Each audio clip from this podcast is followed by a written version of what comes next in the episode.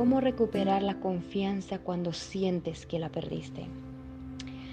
Hola, yo soy Roxy Vargas, bienvenida al podcast del día de hoy. Bueno, número uno es analizar para conocer exactamente cuál es la causa por la cual sientes que has perdido la confianza. Y es hacer una lista de las posibles cosas que hayan minado tu confianza o hayan bajado tu percepción sobre ti misma. Y el objetivo de hacer esta lista es que descubras exactamente qué te produce la falta de confianza. Que lo veamos si hay algo, porque si podemos encontrarlo, la causa, podemos saber cómo solucionarlo.